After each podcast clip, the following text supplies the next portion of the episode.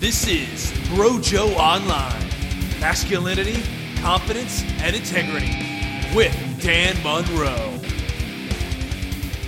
Good, we're underway. Hello again, and welcome back to Brojo Online. And we've got a very special guest for you today, Kevin Chandler.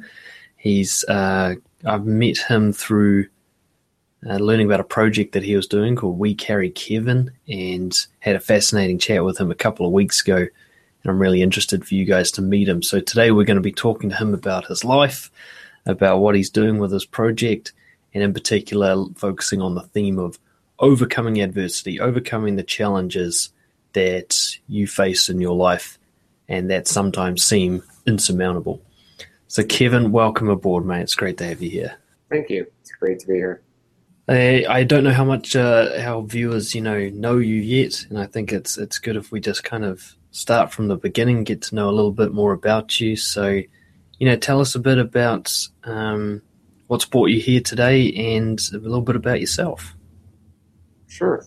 Um, so, uh, yeah, my name is Kevin uh, Chandler, and uh, I live in uh, Fort Wayne, Indiana, in the States. And um, I am in a wheelchair. I'm 30 years old. I've been in a chair since I was four or five. Um, I have uh, spinal muscular atrophy, and uh, I love to travel and have adventures and so about a year ago, um, some friends and I decided we were going to trek around Europe uh, this summer for a few weeks, and we were going to do it without my wheelchair.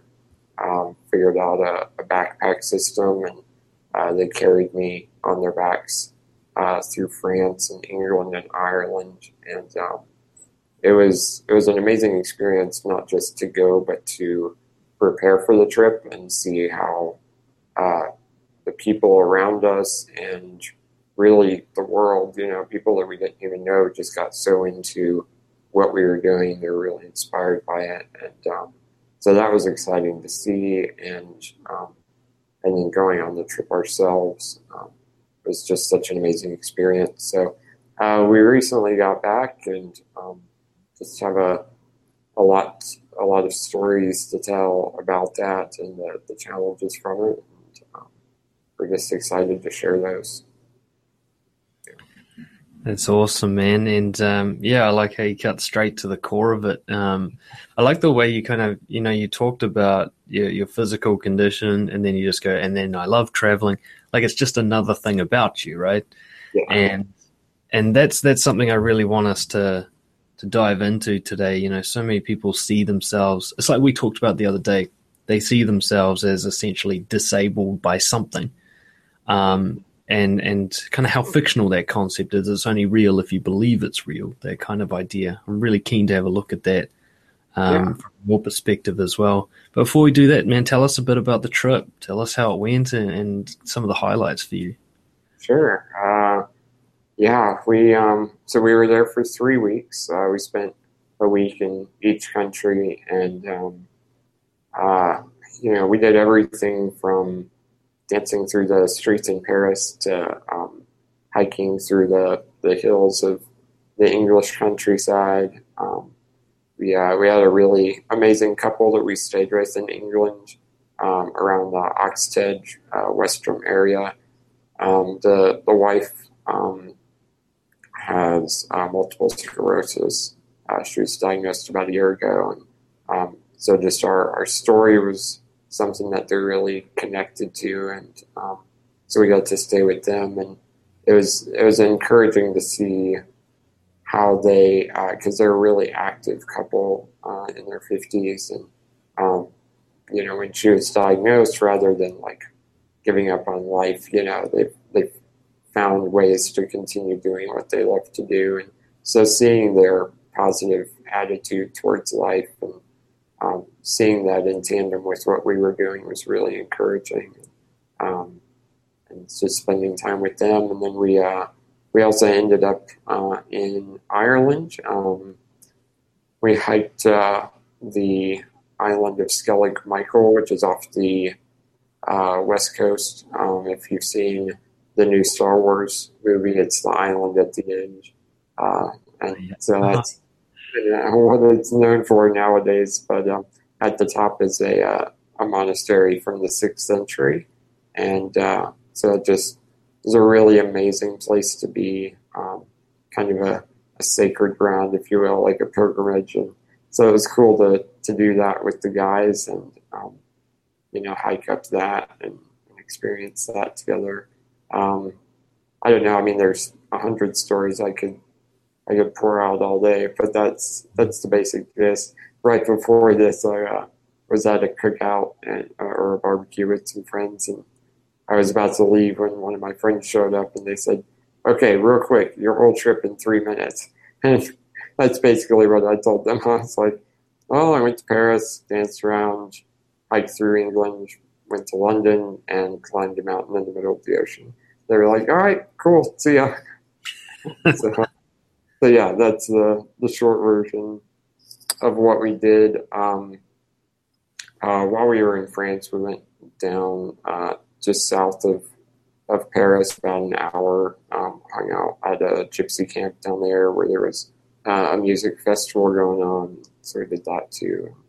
Yeah, we just got into as much trouble as we could.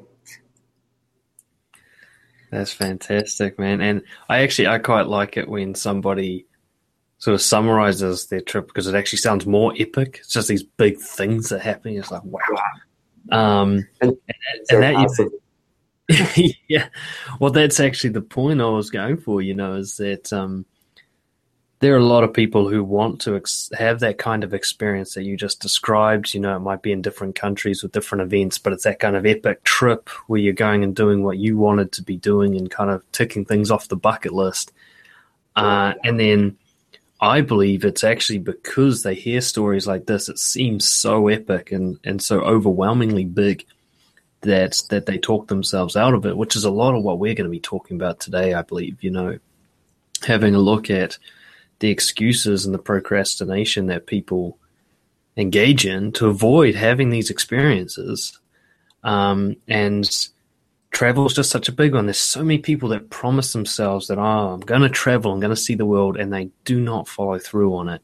And I've done some traveling myself, and you'll know from your trip, it's it's what life's all about. Sometimes it's you know, even if it costs you every last dollar that you've got, you won't regret doing it.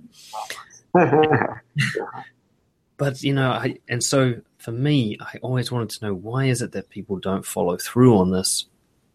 How is it that they managed to convince themselves that staying in the same old routine day after day is more important than this all the time? You know, um, so I'm keen to have a look at that, and I'm going to be jumping around all over the place because my mind's just a mess. Yeah. One of the things you know we talked about last time, just to kind of preempt people as to the kind of mindset you have and how you've developed yourself. You know, we talked about our shared history and working with criminal offenders. Um, tell us all a little bit about your history in terms of the kind of work you've done and and, and all of that kind of stuff. Um, yeah, so I, I went to uh, a really small uh, Bible college in North Carolina um, several years ago, like 10 years ago, I guess um, something like that. And um, I got a degree in counseling with a focus in working in a prison. And, uh, so I did that for a while during uh, my college years and also after. Uh, and um, I worked especially with a group that um, right as inmates are about to get out, maybe I think it was like five to six months before they got out, um, they would go through this program to prepare them for reentering society. And um, the the state that it was done in, they saw the recidivism rate just drop dramatically because of that. And um, so it was really cool to be part of that program um, for for a while, and then um, I uh, did some other, you know, just more basic prison work uh, with counseling, and then um, eventually transitioned into working in a rehab, which uh, a drug rehab uh, that was run by a, uh, a group of ex bikers, and uh, they were just a really cool bunch. And um, uh, it was on a farm, and they would just take in guys that were uh, in trouble. Most of them were either getting out of prison or on their way to potentially going to prison.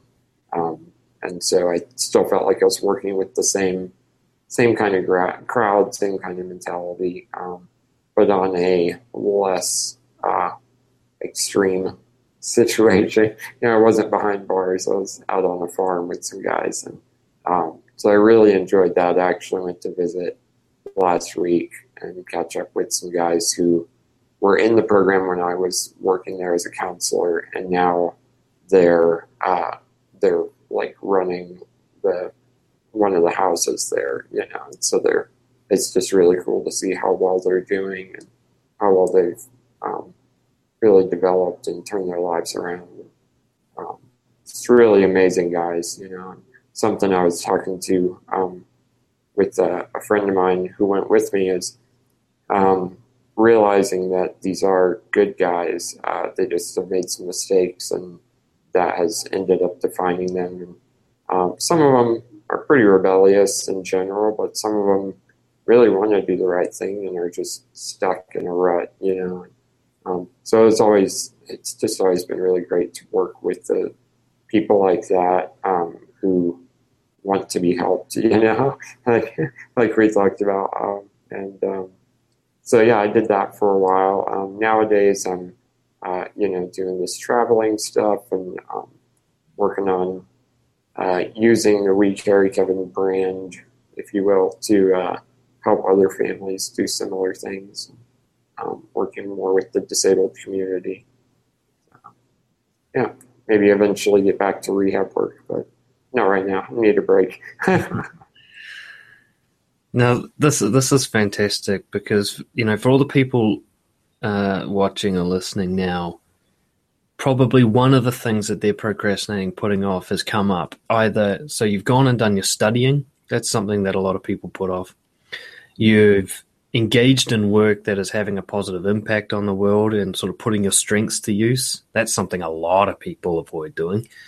Uh, and you've traveled, you know, you've traveled the world and you've done seen the places you want to see. And that's something that people avoid doing. So by now, I think we would have hit somebody's pain point, something where their life is less than fulfilled because they're avoiding something. And, yeah. you know, th- that's one of the reasons I was so excited to talk to you today is, you know, because of people's preconceptions and even prejudices, they'll see a guy in a wheelchair and they'll assume he's less capable of something, right? They'll, and, and I'm obviously I'm keen to hear from your experience what it's been like to to be the you know the recipient of those perceptions to to see how people doubt you or whatever it is that happens in your situation um, and and yet you know their their excuses for for not following through on these things uh, are probably far less valid than yours if anything you know and so we can really see this is probably about a mindset it's probably how you view the challenges that you have and whether or not they're completely insurmountable, whether or not. Uh, you know what really stood out to me. You you mentioned the the lady was it multiple sclerosis that you met during your travels, and what occurred to me is quite often our our struggle is what shapes us. Our struggle is where our strength actually comes from, and often somebody with the bigger burden placed on them in terms of a struggle, they come up to meet that burden, and it gives them a strength that others who aren't burdened in a similar way do not have the opportunity to build. You know, someone basically, you can see it with someone who's spoiled. Somebody has an easy life, they end up very incapable when they're older. You know, they, they end up unable to kind of to overcome challenges because they haven't been tested. They haven't been put through something. Um, so, you know, if you don't mind getting a little bit personal, I'm keen to hear from you what it's been like uh, for for you with the your physical challenges. Um, you know what kind of what kind of hurdles that's put in your way over the years. Um, wow, that's that's a big question. as soon as I asked it, I'm like, damn, that was that's a lot. um, no, no, but it's good, uh, and it's something that I have to, you know, think through. Um, well, I'm I'm 30 years old, so I've been, you know, dealing with this for a long time. It was interesting too because I um, the disease that I have is uh, progressive, but its onset really early in life. And so even though I've gotten weaker and had more limitations come on me, I grew up understanding that. And like, you know, uh, you know, as I, especially like middle school and high school, as I went through like growth spurts, um, you know, my, my hands would start not working as well. And so I'd have to, um, kind of learn how to do things differently. Or um, I remember around ninth grade, uh, had to invest in um, look into, excuse me, um, a wheelchair that would recline uh, because my my neck was getting tired faster. You know, stuff like that. And so it's always been part of the game, you know, if you will, to uh, to kind of figure things out and um, relearn what I can do and what I how I can do what I what I used to do, just do it differently. Um, and so it was interesting in college. Uh, I had a roommate who um, uh, he was legally blind, but it didn't start happening until high school, and so he was it was pretty fresh for him, you know. He was still learning what uh, what those implications were. Um, had a lot more bitterness to deal with, and um, you know, I grew up. My sister uh, has the same thing that I have. We lived in a um, not lived in a community, but we had friends who had similar disabilities. So I was always around the disabled people that I was always around were people that grew up with it, and so it was a very interesting challenge to me to see someone that was recently dealing with this, like as a new thing. He played baseball and ran and rode a bike, and all of a sudden he couldn't see the ball go across the plate, and mm-hmm. he couldn't bike because he couldn't do things soon enough, and you know stuff like that. Um, and so walking through that with him was a, a profound experience to me. And after college, I had another roommate who um, had a, a, similar disability to me, but it only affected his hands and feet. And uh, he, I met him through he played guitar in a band, and his disease when we were living together was progressing faster, and uh, to a point where he was realizing he couldn't play guitar anymore. You know, and so so I, it's just it's been a an interesting uh, life and experience over the past few years as I've walked through this with other friends and um, and so yeah my my personal challenges though have been um, you know I, I mentioned I uh, was in a wheelchair around year age five um, and um, had a, a, spine surgery spinal fusion when I was 10 um, at the same time, I had a, a stomach ulcer that erupted because I just have a really messed up stomach, kind of part of not not part of my disease in that it's a part of the disease, but it, it's because of how my body's structured. It affected my stomach, and so I had a lot of problems there. Still do have to be careful of what I eat and how I eat, or you know what uh, what state I'm in when I eat. If I if I'm stressed or anything, it just is awful. And um, um, you know, in the past few years, um, I uh, well, when I when I was twelve or thirteen, I broke my arm, and because my disease is atrophy based, uh, and I couldn't move my arm, then it atrophied faster. Um, so I only have the use of my left hand. And recently, over the past maybe two or three years, that started becoming more difficult. Um, so looking at, um, I'm I'm primarily a writer, and so looking at well, what's that going to look like in another five years? You know, how am I going to be typing, or you know, what's that going to look like, and um, how how will my wheelchair like will I be able to use it the same way and stuff like that. So it's just um, I, have been really blessed with parents who um, are are creative and they're fighters and they love life and living it to the fullest.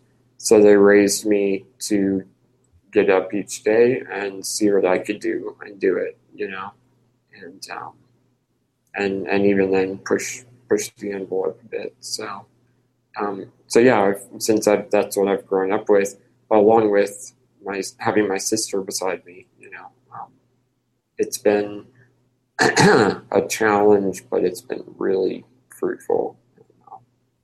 Yeah, I don't know if that answers the question. That answers a lot of questions, man. And um, you know, I just want to reflect on some of the key points. You know, as I, as you know, I, I run a community of, of people who get together to work on their confidence and you know to overcome whatever their ones are, their their barriers and their struggles. Uh, and so I'm always looking what are those those key elements, those fundamental factors that people can apply to their lives to get through or work with, you know, the the things that that provide a challenge. And you've made just so many key points that I resonate with so much. I just want to reflect on some of them here. Sure. Um, and I think the very first one, and, and throughout what you were saying, you kind of indicate this understanding, this facing your challenge, and and looking into it and exploring it and understanding it as much as you can. Now, in a sense, you're you're almost forced to. It's not a it's not a challenge you can avoid in your day to day life, but it represents, I think, one of the key things that a lot of people don't do well with with their challenges is if it's something they can overlook, they they choose to. So especially if it's more of a uh, what you might call more of a mental barrier, there's nothing you can physically see happening with them, but they have something like this "I can't do it" type voice in their head, for example, which I think is, you know, it's it's far more disabling than say not having the use of your legs. The "I oh. can't do it" means no moving forward at all, right? Yeah, I would agree, definitely. Um, sorry, are, are you? Do you want to make another point? I, I could I could run with that if you're on, but well, I I mean the the the coming to understanding. This is what I I just the point that really stood out to me is this turning and facing the challenge, and and and asking yourself what is this thing, and and you as you mentioned near the end there, how's this going to affect me in the future? What can I what do I need to prepare for? you talked about your um, your condition being an atrophy based condition. For a lot of people, their challenges are atrophy based, especially if they don't do anything about it. The longer you leave it, the more effect it will have, right?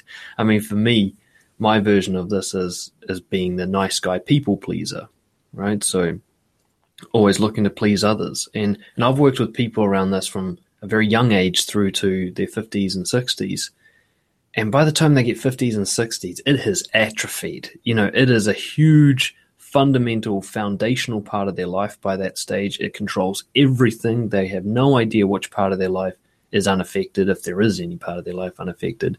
And it's created their whole career, it's created their entire relationship, their entire family. It's, it's you know, it has that effect. Um, so tell me a bit more about, you know, you, you mentioned you have really supportive kind of fight for life type parents. Um, what was it that enabled you to really just face your challenges head on and deal with them? Um, you know, I think that they were a big part of that. Um, and um, I, you know, I, I grew up in a Christian home, and um, you know, my faith just really plays into that too. And um, was finding a lot of strength and value um, in in that in that relationship with uh, the Lord and um, just you know finding a lot of peace there uh, about my situations and kind of the the storms of life sort of thing, you know. And um, people talk about storms of life, at, you know, in the sense of oh, this one big thing happened, or you know, this person passed away, or I lost my job, or um, storms in my life are more like well, I don't really feel like getting up today, you know, because I'm just worn out and I haven't even gotten out of bed, you know, or, or, um,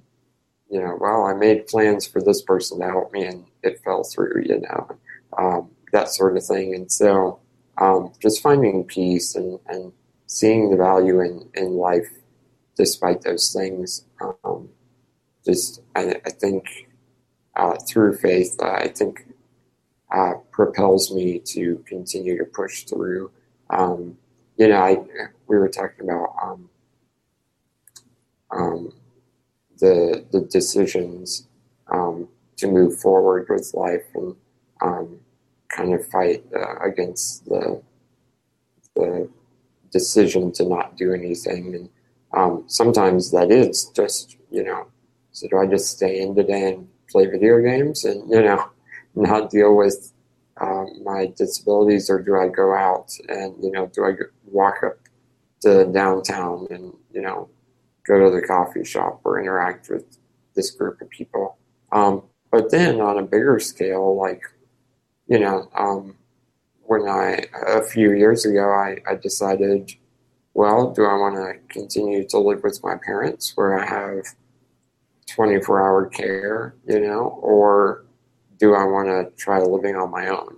You know, do I want to step out, get a roommate or two, and get some other guys to help out, and you know, just just go for it. Um, and I realized that I did, and I, I moved out near my parents um, just to try it out first. But now, I mean, I live nine hours away from them. You know, I live up in Indiana, and I've got about a dozen guys uh, from uh, from my church and other guys that I've met through them um, that come in, and it's actually all volunteer. Uh, they just come in to help me out throughout the week, and um, you know, it, it, takes a lot of trusting other people, um, and uh, you know, also again with my faith, like trusting that the Lord's going to take care of it all, take care of me. And um, if He gave me this desire to live on my own, if He gave me this desire to step out and have adventure, that He's going to, some extent, He's to make it possible. You know, He's to at least open the doors for me to to step through and try it out. You know, um, and so that's that's what I've been doing, and I think. Um, that's that was the beginning of this. Um, you know, people are like, "Oh, you're so brave for going to Europe and blah blah blah," and I'm like, I I feel like it was that was just a a repercussion of the brave decision to live on my own. You know, like it's just an extension of that, and um, and so sometimes it's those smaller decisions that add up to be bigger decisions um, in your life, you know. Um, are you to overcome your limitations and your fears of those limitations um, and just try?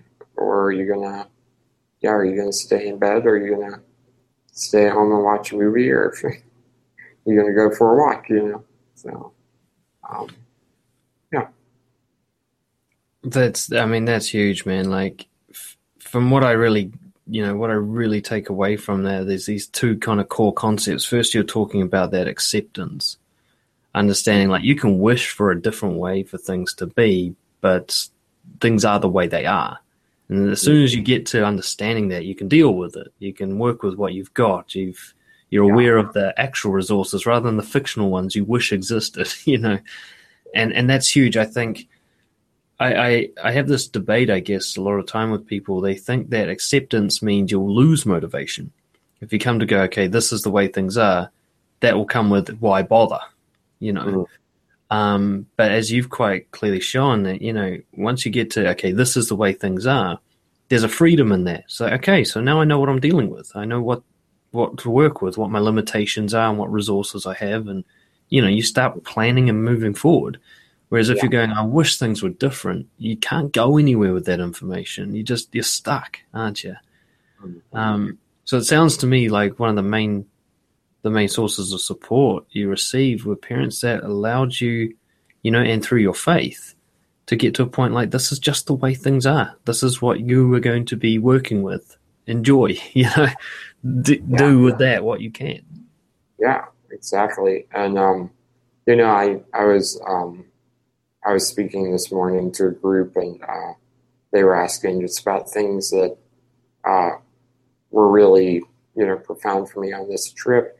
and uh, one of the things was that one night, um, you know, Paris is full of all these cathedrals and stuff. And uh, one night we went for a walk and we found this old cathedral and went inside. And uh, a few of the people that worked there uh, came up to us and uh, they wanted to, um, they said, we, we have this statue of, of the Mother Mary in the back, and we'd like to take you back there and pray for you. We are like, all right, whatever. And then they were like, because there's been a lot of miracles and healing back there. We were like, oh, oh, okay. You know, and it's like, I know that that's part of my faith, but I also, I mean, my experience personally with my faith, is I've realized that um, it's more about my relationship with the Lord and with other people, and it's not about changing my circumstances, you know. And um, and it, it really, this is kind of a side note, but it, like it, it really bothered me that instead of looking on us, you know, because I mean, I I was clearly disabled and I was on the back of this friend of mine, you know, instead of seeing that and being encouraged by it and saying, you know, we, we really love what you guys are doing and showing love for one another and caring for each other. They said, hey, we want to we want to fix you, you know. Mm. And so I think it just goes back to that acceptance and and realizing, well, this is the position I'm in. Now, what can I do with it? You know, um, and that's the acceptance, and um, not saying, well, this is my position. I guess I'm stuck here, like you said, um, or how can I get out of this position? You know, it's just just work with what you got, you know, and, and realize uh, kind of to run with the the faith aspect, like realize the miracle in that, not the miracle in things being different, you know.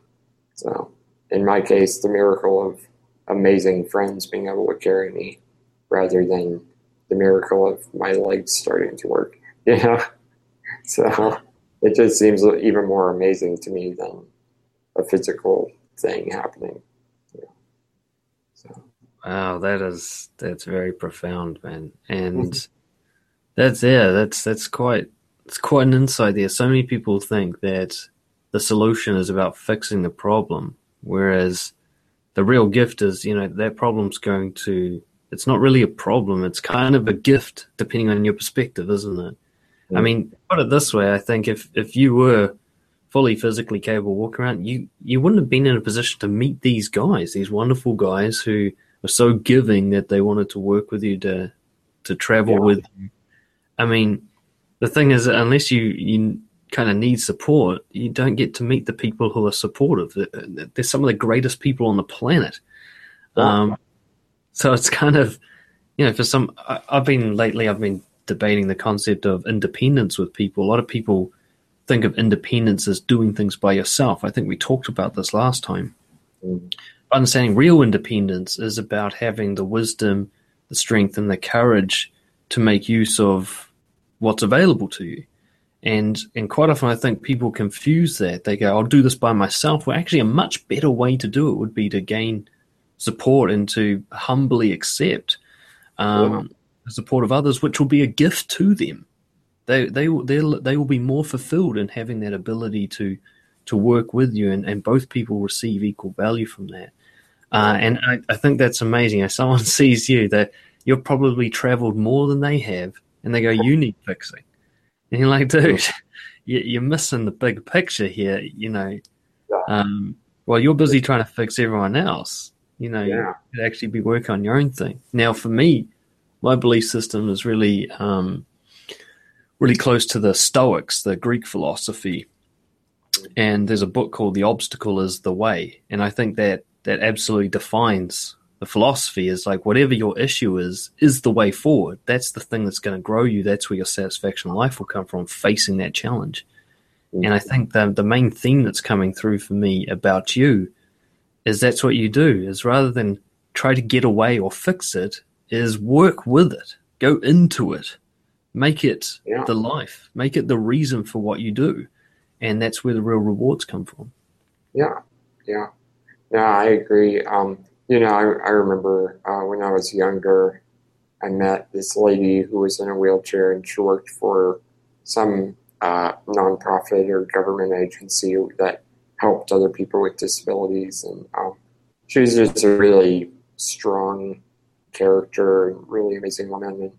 And I remember her telling my sister and I, she said, um, You both are, are really bright and really strong spirited. And when you get older and go out into a career, find something that you can, uh, a career that you can work in to help other people with disabilities.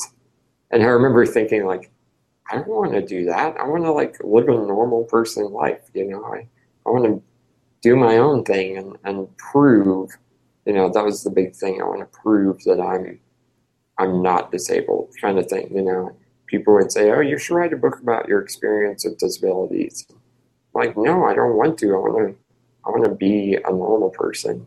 And just as time went on and I, I continued to gain um, assistance from my friends and uh, became more and more through some specific relationships. I became more comfortable with being disabled, um, and I think also part of it was a maturity thing.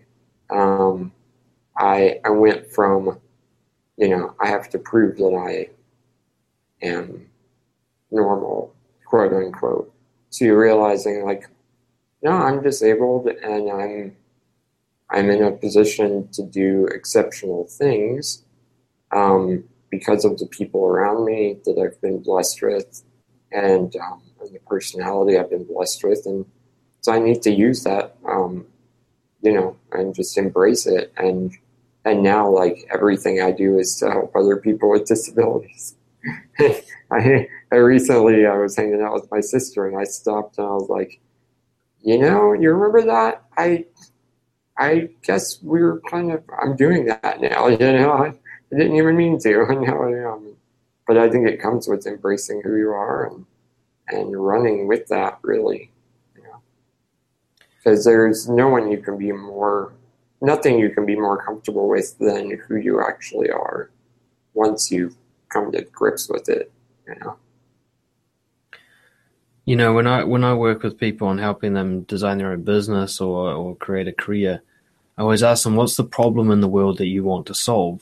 And I dig into that question, you know, what is the, the pain that you want to help with? And always, once you dig deep enough, it's their own pain. That's the one they want to help other people with. It's their own struggle.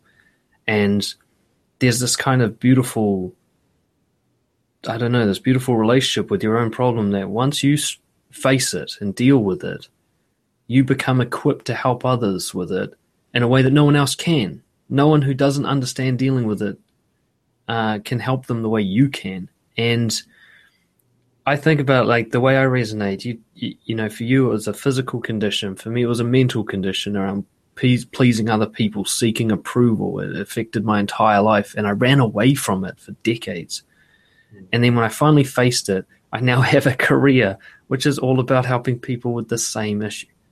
And yeah it's my work. It's the most fulfilling thing I could do is to help somebody struggle who's struggling with something that took me say seven years to deal with to help them deal with it in two months or three months. That's the gift. I'm like, I've done the work. you know, I can help you do this more effectively. I help you get to acceptance quicker. Um, and and that's what I, I love about this is what what I think you really demonstrate is often people perceive themselves as having a weakness without realizing they are looking at their strength. They are looking at the thing that that if they face it in a different way, it will be, it will define their life, but not in the way it has been. It won't define their life as a victim. It will define their life as a as a kind of a hero, you know. Um, so I think for for a lot of people is they just don't know how to make that switch, how to be this is a disability to actually this is kind of my purpose in life. This is the thing that that has created my strength, you know. And one of the things that stood out to me with what you were saying before is this approach where you kind of say, How can I? How can I deal with this? How can I get past this? How can I use this? How can I do that? Rather than just like, Should I? You know, there's a very, very subtle thing there, isn't there? Yeah how is it that you came to develop that that kind of approach to to your challenges where it's always just how am i going to deal with this rather than like can i deal with this um you know I, mean going back to my parents i think it started with them um and you know everything from like my dad's an airplane mechanic so he can fix anything you know and kind of a, a MacGyver kind of character you know and uh, just very creative. And my mom is a a very administrative individual and um, uh, has just uh, lived a life full of working with people. And they both love to help individuals. Um, but as you well know, working with people, everyone is everyone is unique in some ways. You can't just like have a mass product cookie cutter answer. Um, you have to look at the situation and be like, all right, well, how are we going to deal with this, you know, and um, and so I just think it's amazing that of all the couples in the world, they ended up with two kids with disabilities, and they they were just so perfect for it, you know, because so yeah, I, I grew up uh, with my dad, like, you know, my my wheelchair would break down. He'd say, "Well, all right, how are we going to fix this?" Or um, I wanted to play soccer when I was in fourth grade or third grade, and uh, and they they said, okay, how are we going to do this? You know, he uh, welded together a plate for the front of my chair to hit the ball. You know, rather than you know, are you sure this is a good idea or can you do this? It was all right. How do we do this? Um, and and so yeah, it's really it, it goes back to my parents. But then having friends, um, especially uh, you know, I I have a lot of friends that are really great and really helpful. Um, but I feel like I have, you know, I, I, had two friends in high school and maybe three or four um, since then who are very innovative, um, you know, and just that they they look at a situation and figure out how we can do it. Um, and you know, everyone else is helpful, but these ones are the ones that come up with the ideas. And uh, and so the fact that I I've been surrounded by those people um, has been a huge help um, in fostering it in myself as well. Um, but I'm I'm also, you know, my sister has, has always said that I'm kind of the go getter, and um, I come up with an idea, and before I think through it, I just go for it. So then once you're in the middle of it, you gotta you gotta figure it out, you know. so we uh, some of the guys actually went to Europe with me a few years ago, we were like, we should explore the sewers underneath our college. And uh, so we made up this weird backpack frame, wrapped me up in it, and we got down to the sewers. And then we had to figure out how we were going to really, I mean, then you're in the middle of it. And it's like, all right, well, we can't get over this pipe. Well, let's take Kevin off and pass him over. Or you know, this part we got to squat down, and how are we going to do this part? You know, it's. I think that's the fun thing is psych yourself out to get into the middle, and then you figure your way. You know, either figure your way out or figure your way further in from there. Either way, you're going to have an adventure. So, yeah. you know, if we could somehow plant that understanding in the minds of everybody, you know, the world would be a completely different place. You know, right. the you know, it's I think you've really just you've kind of hit the nail on the head, and and I think that's what I was digging for with that. How can I type question? I, it's something I resonate with deeply. I throw myself into it, and then I have to get through it. I don't I don't allow this pre-planning thing to get in the way of actually being involved in the issue itself, whatever it is, especially with business. Um, yeah. and and that's what you've done, isn't it? It's kind of like rather than okay, what is steps one through ten going to look at? I'll just start doing step one and trust myself to somehow get through this. Yeah. And this is one of the key things I always try to help people understand is if they're alive right now, it means they got through everything so far. It's a very obvious point, it seems. Um, and and yet they don't see that. They see some challenge coming up. Like, oh, I can't deal with this. How am I? You know, I just don't think I can do this.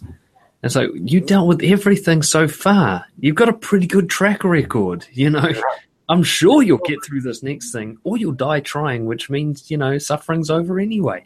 So it's kind of like, you know, and I think what we're, we're sort of, there's some key points coming up. First, you've got to face your challenge. You've got to accept it as a friend and, and go, how am I going to work with this thing for the rest of my life? How am I going to work either around it or through it or use it as a strength, you know?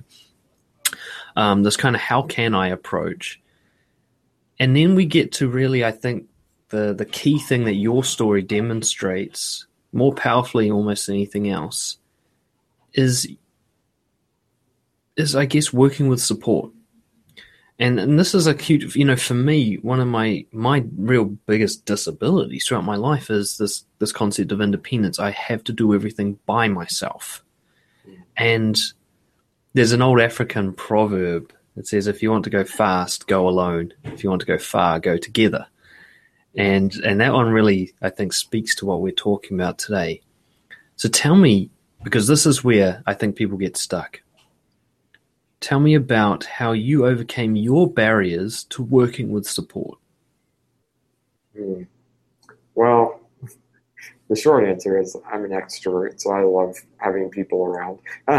so, but um, but no, I, I go further into it. Um, in fact, I, I was talking with some guys last night about um, this hindrance that we have as as men. Um, I think it's built into our our frame to uh, our mindset um, that we find a lot of self worth in productivity, and uh, and so in the same sense, uh, we have this independence mindset of well, if I can be productive, if I can do this thing on my own, that that is something of greatness. Uh, and so that's something that we have to fight through. We have to push through because it's not right. You know, just like you said, it, um, we can go further and we can do more with with the right people alongside us. Uh, sometimes you can have too many chefs in the kitchen, you know, but too many cooks in the kitchen. But uh, when you have the right group of people um, who are working together building each other up and being productive, then it can be a really beautiful thing.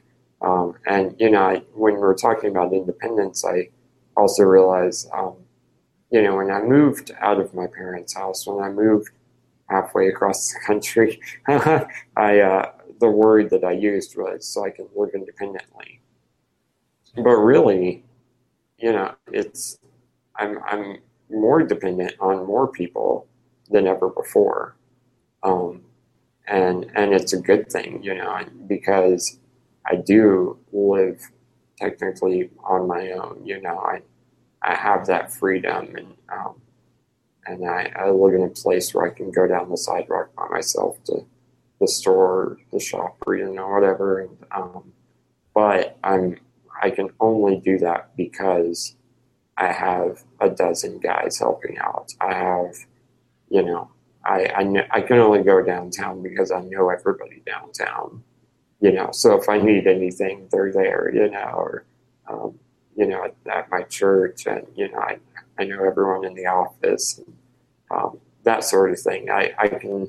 My life is only possible because I'm surrounded by people, and um, and I'm I'm I just love being inclusive. Um, I I've been I've been at the house here for about forty five well fifty five minutes an hour on my own, and the only reason I'm still doing okay is because I'm talking to you. I hate being by myself, so so um, so my roommate should be here any minute actually, which is good. But um, but yeah, so I I love inclusion. I love being with people, and I know that's not always the case with everyone. Um, I, I have other friends with disabilities who, you know, if they could um, just be on their own all the time, just because they're um, introverts, you know, they just like to be by themselves and they would. But so I know that it is a struggle for some. Um, you know, and on our trip, um, as much as I love being around people, I was surrounded by seven to ten people 24 7 and there were there were a couple times when I was like, guys, I can you just sit me in the other room for a few minutes, you know, to get my thoughts together and kind of you know have a minute to myself. Um, so I know that that's a thing, but um, uh, you know, and and I know like uh, with my sister, uh, she um, she requires a lot of help as well. But with being a girl, she has a lot more, um, you know, intimate needs uh, than I do, and I'm just kind of a guy. I'm like, I mean, I, I had a conversation with a friend once about, well, if I was in public and I didn't know anybody around, could I ask someone to take me to the bathroom? You know, I was like, well, yeah, if there was a guy around, you know, and he seemed not sketchy, then sure, I'd ask him. You know, whereas I know someone like my sister would just, you know, she'd black out before she asked me. you know, so so I know part of it is my personality. Um, but I think um, it's it's just a good combo of personality and, like we said, accepting the reality that I do need this help, and so might as well just run with it and embrace it. Um, yeah, that's the the biggest thing is being um, what's the word? Being okay with what I need and how I need it. Now, I think this is a key point because this is where I think people's biases and judgments will come in. They'll look at you and think, well, he obviously needs help. And yet they don't think the same of themselves because they're not in a wheelchair or whatever. Mm. And it's it's such a it's it's such a crazy thought. All of us needed teachers to learn things at school. All of us needed someone to hire us to get a job. We've always needed each other. It's it's the very nature of our species. We're not tigers roaming around alone, completely self-functioning. We are a communal species. Where our strength comes from working together, and yeah. you can deny this. You can live a life where you absolutely prevent others helping you, and all that does is limit you. There's no freedom in that. There's just a prison of the most you can do is what you're capable of, right? Yeah, you'll just be miserable. it, it's so ludicrous. Like I said, somebody looks at you and they think think it's obvious, and they think they're different somehow, and yet, whatever their barrier is, that is their prison, unless they get support, unless they work with others who can provide the additional missing piece. You know, and and I'm I'm as guilty of this as anyone. One of the reasons it took me, you know, two years to get this Brojo thing really running properly is because for a large part of it, I avoided assistance. I was trying to do it all on my own. And as soon as I brought other people in to help me and let them help, I was like, oh, this is such a better deal. You know, they're getting something out of it. They they get to be part of this. They feel like they're giving, and uh, and this whole thing just works so much better because they make up for my weaknesses. For example, like I can't design anything. I'm so like I can be an artist in terms of music and dance, but drawing and, and design, I'm just terrible. Like everything I come up with just sucks. But if I was to continue going, no, I'm going to do all my own designs, everything I did would look like crap. You know, I bring someone else in, and now my problem with design isn't a problem anymore because they can do it. And they get so much reward out of doing it as well. We make sure that everyone kind of gets a piece of the rewards and it just works out. And and so for someone to, to look at your situation and think that you're different to them somehow is completely irrational. It's just, it might be physically obvious to the eye, but it's absolutely no more of a disability than any of their particular shortcomings, weaknesses, whatever you want to call it. Yeah. You know, and it's, I think that's the main message is that that humility, we all actually do need help. There's this kind of thing we talk about in Brojo. You leave a a baby alone. You can give it food and, and everything it needs, a newborn baby, but if you do not give it any sort of affection or support from a human, it will die. We are born needing each other. Um, and why would we sacrifice that beautiful gift out of this pride of doing it by yourself? It, it just does not make sense. Um, but there's there's one there's kind of one of the last I guess I mean a key thing is how to how to generate that support. But you've also identified sometimes you've got people automatically in your life, like your parents, and you're lucky to have that kind of support. Others you had to go find. You had to go find a place where they're likely to be. You went to your church and you found people who were already mind had that mindset of, yeah, I want to get involved and help people. You know, people who are looking to volunteer, things like that. those kind of people who are going to be good support, they are kind of obvious. You know, it's yeah. they're not that hard to find, really. Um, but you have to go looking for them. You have to put that effort in. You have to put away your pride and go, I want help. Who's a good person to help me? And then go out and ask for that help. And it's all balance. You go into the prisons, you help guys. You go into the farms, you help guys. You give, they give, everyone gives, and it's all good. you know, it just yeah. balance. Yeah. Well, and that that's uh, yeah. I'm, I'm glad you said that because I think a, a major key to that um, to going and finding help, uh, especially in like a physical regard. Um, I know it's not always physical, but um, even if it's like needing counsel, you know, if you need, if you just need company, you know, something. Um, part of that, I mean, you you gotta, you need to be, not to change yourself, but you need to be someone that people want to help, you know, to some extent, and that doesn't mean hiding your needs. It means uh, encouraging them, you know, and um, being open about your needs, but um, uh, what's the word? Um, you know, I I don't know. Just I, does that make sense? Like you need to encourage people. You need to give be be ready to give back as well. Um, you know, in that sense.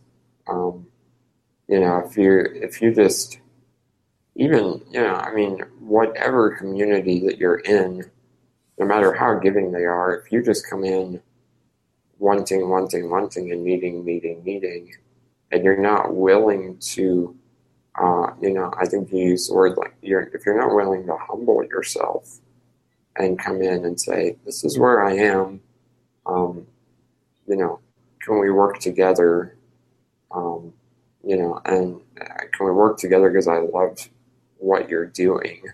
You know, if you don't encourage and you don't humble yourself, then why why should people help you? And I know that there are extreme situations where people are at the end of their rope, and so I don't want to exclude that. You know, I mean, there have been moments when I I have friends who um, we have an understanding that sometimes I'll call and say, "Hey, you guys want to come over and watch a movie, or you know, you want to go get something to eat?"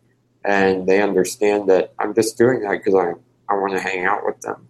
But then if I call and say, "Hey, I I really need help," you know, I need I need you to get me up tomorrow. Are you able to do that? You know, then that's different.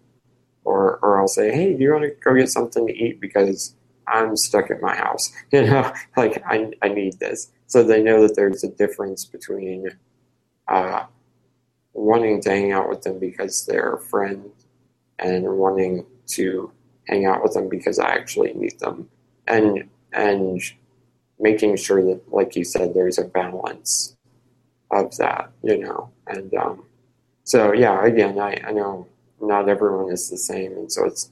I hope it's not a blanket statement, but you need to be prepared to um, uh, humble yourself and bring something, you know, something to the table, even if it's just humility and encouragement.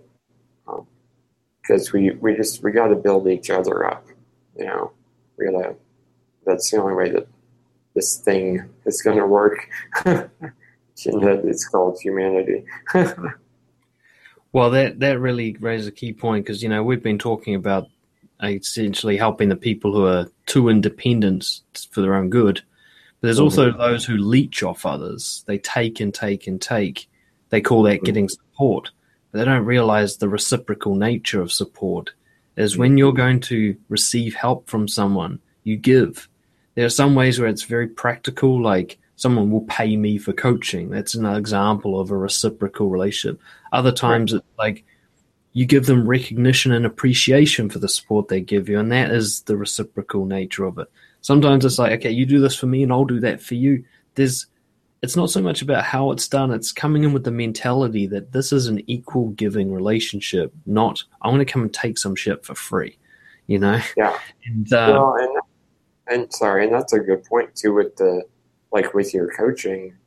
Um, sometimes the way they can people in that situation can give back is simply by taking your advice and using it, you know, and doing it. And it's like, man, I'm I feel like I'm being paid back just by watching you grow. You know, like that's you know, so the way you give back is it can vary. Um, but yeah, being being someone that people are gonna want to help is a big thing about it. Yeah, that's that's a really key point. You know, you we've all had this someone who comes to you for advice and then doesn't take it, and then they come back again and again, and they keep living their life the same old way. It feels like you're you're losing something. It feels like something's being taken from you, your time, your energy, something. And you realize it's just like, dude, if you want my help, use it. That's the best way you can pay me back. You know, it's yeah. like a parent raises their child. The child never really pays them for that service. You know, but a child who goes out and tries, like I have no doubt your parents feel with you, the fact that you took their support and their encouragement and you went out and did shit, you know, they like, yes, we're we're good parents. You know, we've you've given them the reward of having an impact on you, and um, and that I think is the most basic, probably the most basic premise for this. If you want someone to give you support, go to them with the intention of, of putting that support to use and that will be the best way you can really give back. They get to have an impact on the world. They get to feel significant. You've allowed them. You've given them the gift of significance. And I mean, is there any really any better gift you can give someone to say you matter? You know, you are an important thing in this world. Yeah. Um, so that's fantastic, man. There's one last point. I mean, I knew we were going to go over time because it's just such an epic discussion, but there's one last point I really wanted to hone in on because I think this is the number one barrier for people moving through the big challenge that they face. Uh, I think you use the word bitterness. Is what happens, you know, and we've all got this. We have our challenge, our so called disability, and sometimes we just go, oh, this is unfair. You know, this I don't want this. This why does other people not have this? Ah, and this bitterness about the cards you've been dealt what are yeah. your tips for dealing with that bitterness? when you said this is not fair, all I could think of was uh, my one of my favorite books uh, to read. I've lost count of how many times I've read it, uh, and you know it's a movie as well as The Princess Bride. Uh, oh, yeah. They say, yeah, they say life's not fair. Anyone who says otherwise is selling something, and uh, you know it's it's the great it's the great lie that we we embrace for some reason is that uh, life should be fair or that we have a right, you know. And um, and you know, I think I think that's a big thing is realizing at the end of the day, um, the you know, because we live in a culture, I think most of the world honestly lives in a culture of what what I deserve and what rights I have. We have this, you know, laundry list of rights that we we fight for. Where at the end of the day, I mean, you know, we, we have the right to be alive and breathing, you know, and the rest of it is just it's just a gift, you know, and um, and yeah, I, I guess to give an example, uh, a really a very practical example um, in reference to the trip. Uh, sorry, uh, in reference to the trip that we made. Uh, in preparation for it, we were designing the backpack uh, for me to be carried in, and um, you know, we, we had a frame and we were trying to make all the adjustments. And I'm really comfortable in my wheelchair. And at first, we were trying to set it up the backpack uh, in a way that I would be just as comfortable in the backpack as in my wheelchair. And um, and I, I talked with a few guys who do a lot of hiking and backpacking, and they said, you know, the thing about hiking is that there are practical comforts, you know, in that like you don't want to, you know, wear on your skin or you don't want to. Um, you don't want to get injured, basically. Um, but then there's comfort for comfort's sake. And when you're hiking or backpacking, that goes out the door. You know, like if if you have shoes that are really good, um, that allow you to walk comfortably for, you know, four hours, well, then stop after four hours. You know, take a break, take them off, put them back on, and keep going. You know, um, and the same was with the backpack. They were like, you know, we can get it to a certain comfort level, um, but this isn't a luxury thing. Like, you're you're doing this to uh, travel and to experience the world, not to be comfortable necessarily all the time. And so we got it. I mean, again, to a practical comfort level, but um, you know, there were times when like my hip would start to get sore or my knee would cramp up, you know, and so we we just stop and take a break, you know, and, so kind of going running with that idea that um, you know it, it wasn't I didn't have a right to be like perfectly comfortable. I I didn't need to be perfectly comfortable. Um, I what I needed personally was to see the English countryside. You know, I needed to travel and uh, I needed to uh, be on the streets of Paris. Um, I didn't. I didn't need to, you know, uh, have my my rear end feeling perfect the whole time, like it was sitting on X Lounge. You know, so so I don't I don't know if that helps uh, convey the idea that um, we just we need to. Uh, it goes back to the, the humility aspect that we just need to realize that um, you know I'm alive and I have friends, and um, what more can anyone ask for? And everything else is just details, you know. Um, and the things that you're unhappy with, I mean, work on them, you know, but don't let it ruin your life. Don't let it ruin your day. Um, just look around you, and usually, if there's if there's a pile of things you're unhappy with, there's usually other things that you can be thankful for too.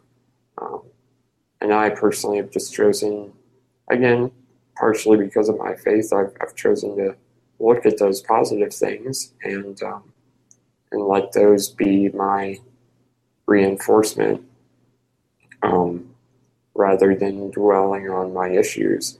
Um, I, don't, I don't know. I just feel like uh, if I dwelled on my my issues, my discomfort, my limitations, um, I I would be I'd be screwed.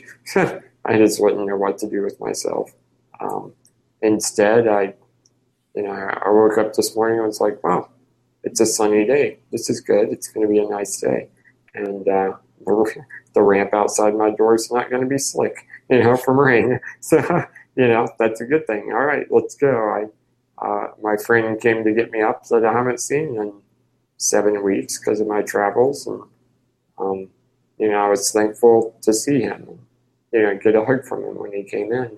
Um, I didn't really worry about the fact that we were going to be at least 10, 15 minutes late for my speaking engagement, you know, because what mattered more to me than running late was being with a friend, you know. And so just embracing the the positive things and um, yeah, I mean, I think that's important. Um, and, and realizing that the negative things are just part of life, you know, that they're always going to be there to some extent. Um, I, I kind of um, sorry. Last last thing is um, uh, the place, uh, the church that I spoke at this morning. I afterwards I was talking with a lady who she and her husband about 15 years ago adopted two little boys from Russia. And in the court uh, in Russia, when they were asked, um, you know, when they were being asked the questions about adoption, uh, these two little boys were disabled. And uh, the court actually asked them, um, why would you want to ruin your life by having these two boys with disabilities? And the mom responded just beautifully. Um, I'm getting chills now thinking of it. She said, um, their disability is a part of who they are, but it's not who they are. And they have so much more value than just that. And um, and so I, I love them. And I want to take them home and take care of them, you know. And so I, I think that we can all realize that that our our disabilities and our limitations are just part of who we are. They're not our entirety. They're not the entire world. And um, the world's a big place. So. Yeah. yeah, that's epic, man. That is that is epic. cool. Um, I mean, the overall thing that comes through for me is there's two things. One is acceptance. The other is responsibility. You you look at your life and you just accept the way things are. You look for the gifts that come beyond being alive and just breathing, and and you appreciate them. Uh, and then you go, okay, if I want other stuff, it's me that has to do something about it. I have to work with others. I have to do whatever it takes. I have to put aside all shame and humility and just be willing to do whatever it takes. You know, I like the idea of there's a certain level of comfort you need for survival, and then there's comfort for just comfort's sake that you can sacrifice to go for the things that are really important. Yeah. Comfort like uh, avoiding the issue you want to face, comfort like feeling good physically. These are things you can sacrifice for something that's so much more worthwhile, something that's so much bigger. And when you've had enough of that discomfort, just take a rest. And then yeah. when you're ready, you start again. And and that's I mean, it's such a process you could take to anything, whether it's traveling, starting a business, getting into a relationship. Take as much com- discomfort as you can handle for the important thing, and then when you've had enough, take a break until you're ready again. I mean, yeah. that is the absolute formula for life. Yeah, and and finding the the balance of, um, you know, if you have discomfort, but the thing you're going for is worth it, you know, push through. You know, I mean, some things are just worth that. Um, you know, I, I actually uh, two days before we climbed Skellig Michael in Ireland, uh, I fell and messed up my foot. I sprained it really bad. And uh, the whole hike up there, every left step that the guys made, because my foot is basically strapped to their hip. So every left step that they made, my I just felt pulsing through my whole leg. Um, and it was it was painful. And part of me was like, why am I doing this? Why am I up here? But also, I'm looking around me. I'm experiencing this place, this island, the the love that my ha- my friends have for me, like all these amazing experiences culminating into this painful step. You know, every pulse of that pain was worth it. Mm-hmm. Um, and, and you know, and I, I, it almost made it even more more valuable. You know um, because there was a risk, there was a pain. So, yeah, this you know even even when you reach the brink of your comfort level, um, saying, okay, now evaluate what I want to do, evaluate what's in front of me. Um, is it is it worth pushing further? If it is, go for it. Uh, that is that's beautiful, man. Yeah, the idea, and I really like that idea that the pain will actually enhance the reward. You know, when you have to earn something, it tastes better, doesn't it? You know, when you've you've had to go through something for the achievement more than, especially when it was more than you thought you had to go through. You just you really, it's like uh, if I'm working with say a guy on his social skills or his confidence or whatever if he has to go through like a lot of anxiety and pain to end up going on a date, it doesn't matter how the date goes. He's like, I can't believe I made it here because of what he had to go through. He appreciates it so much more. Whereas, like a really naturally socially confident guy could go on ten dates without any fulfillment. You know, he hasn't had to earn that. He Has, there's no pain threshold he had to cross. Um, look, there's been so much gold today, man. I feel like I could talk to you for a week, and I'm probably going to have to talk to you again. Um, there's, there's so, much, so much more I have to go um, go through. Um, but I mean, to wrap things up, I'd really like um, for everyone to hear a bit more about We Carry Kevan and, and what they can do to either get involved, support it, promote it, or whatever. Yeah. Um, well, you know, now that we're back from the trip, it's we're kind of in this period of time where we're figuring out what what it means uh, now. You know, what We Carry Kevan is our goal uh, this week, actually, I'm going to arrange some meetings uh, to work towards uh, turning that name into a, a nonprofit um, because our, our desire now is to help other people. Um, I you know I, I think our our motto right now uh, is help as many people as possible, do as much as possible. Um, and so we, yeah, we just, uh, we've had a few families with uh, kids that are disabled reaching out to us, asking about the backpack that we use. We're, we're coming alongside them um, because everyone's unique. We're, we're helping them to design something that works for them. Um, we want to help adults with disabilities make trips that they otherwise wouldn't be able to.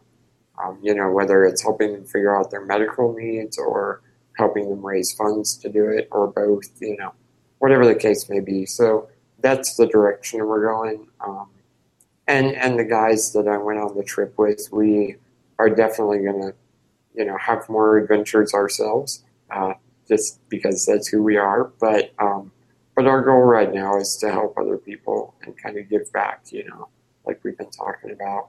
Um, I'm writing a book about the trip uh, that we took, and uh, we're making a documentary film, um, both of which will be out in the spring of 2017. Um, so you can keep an eye out for that. But if uh, if people just Google We Carry Kevan um, or go to WeCarryKevan.com, um, they can get information. We're on Facebook. Uh, Facebook and Instagram are honestly the best places to connect with us. Um, Kevan is spelled K E V A N. Uh, we carry Kevan, and so yeah, if people want to follow us on there, and um, as as things arise, whether it's announcements or needs, uh, especially as we work with other families, there may be times where they need something that we're like, all right, uh, real quick, we got to do a fundraiser for this amount of money to help this family, you know, or maybe we'll just have a story to tell about a family, you know. So uh, if you sign up, you're not going to be asked for money every five minutes, but but most of it is stories and encouragement. Um, people have been really encouraged by the Facebook and Instagram feed, um, different stories that we've been able to tell about our community and, and people that we've been able to interact with. And, um, and our, our story of you know brother brotherly love and self sacrifice. Um, it's been an encouragement to me, and um, seems like others have been as well. So so yeah, people want to just follow along what's going on, and um, when when people are called to action, they'll they'll be there to know.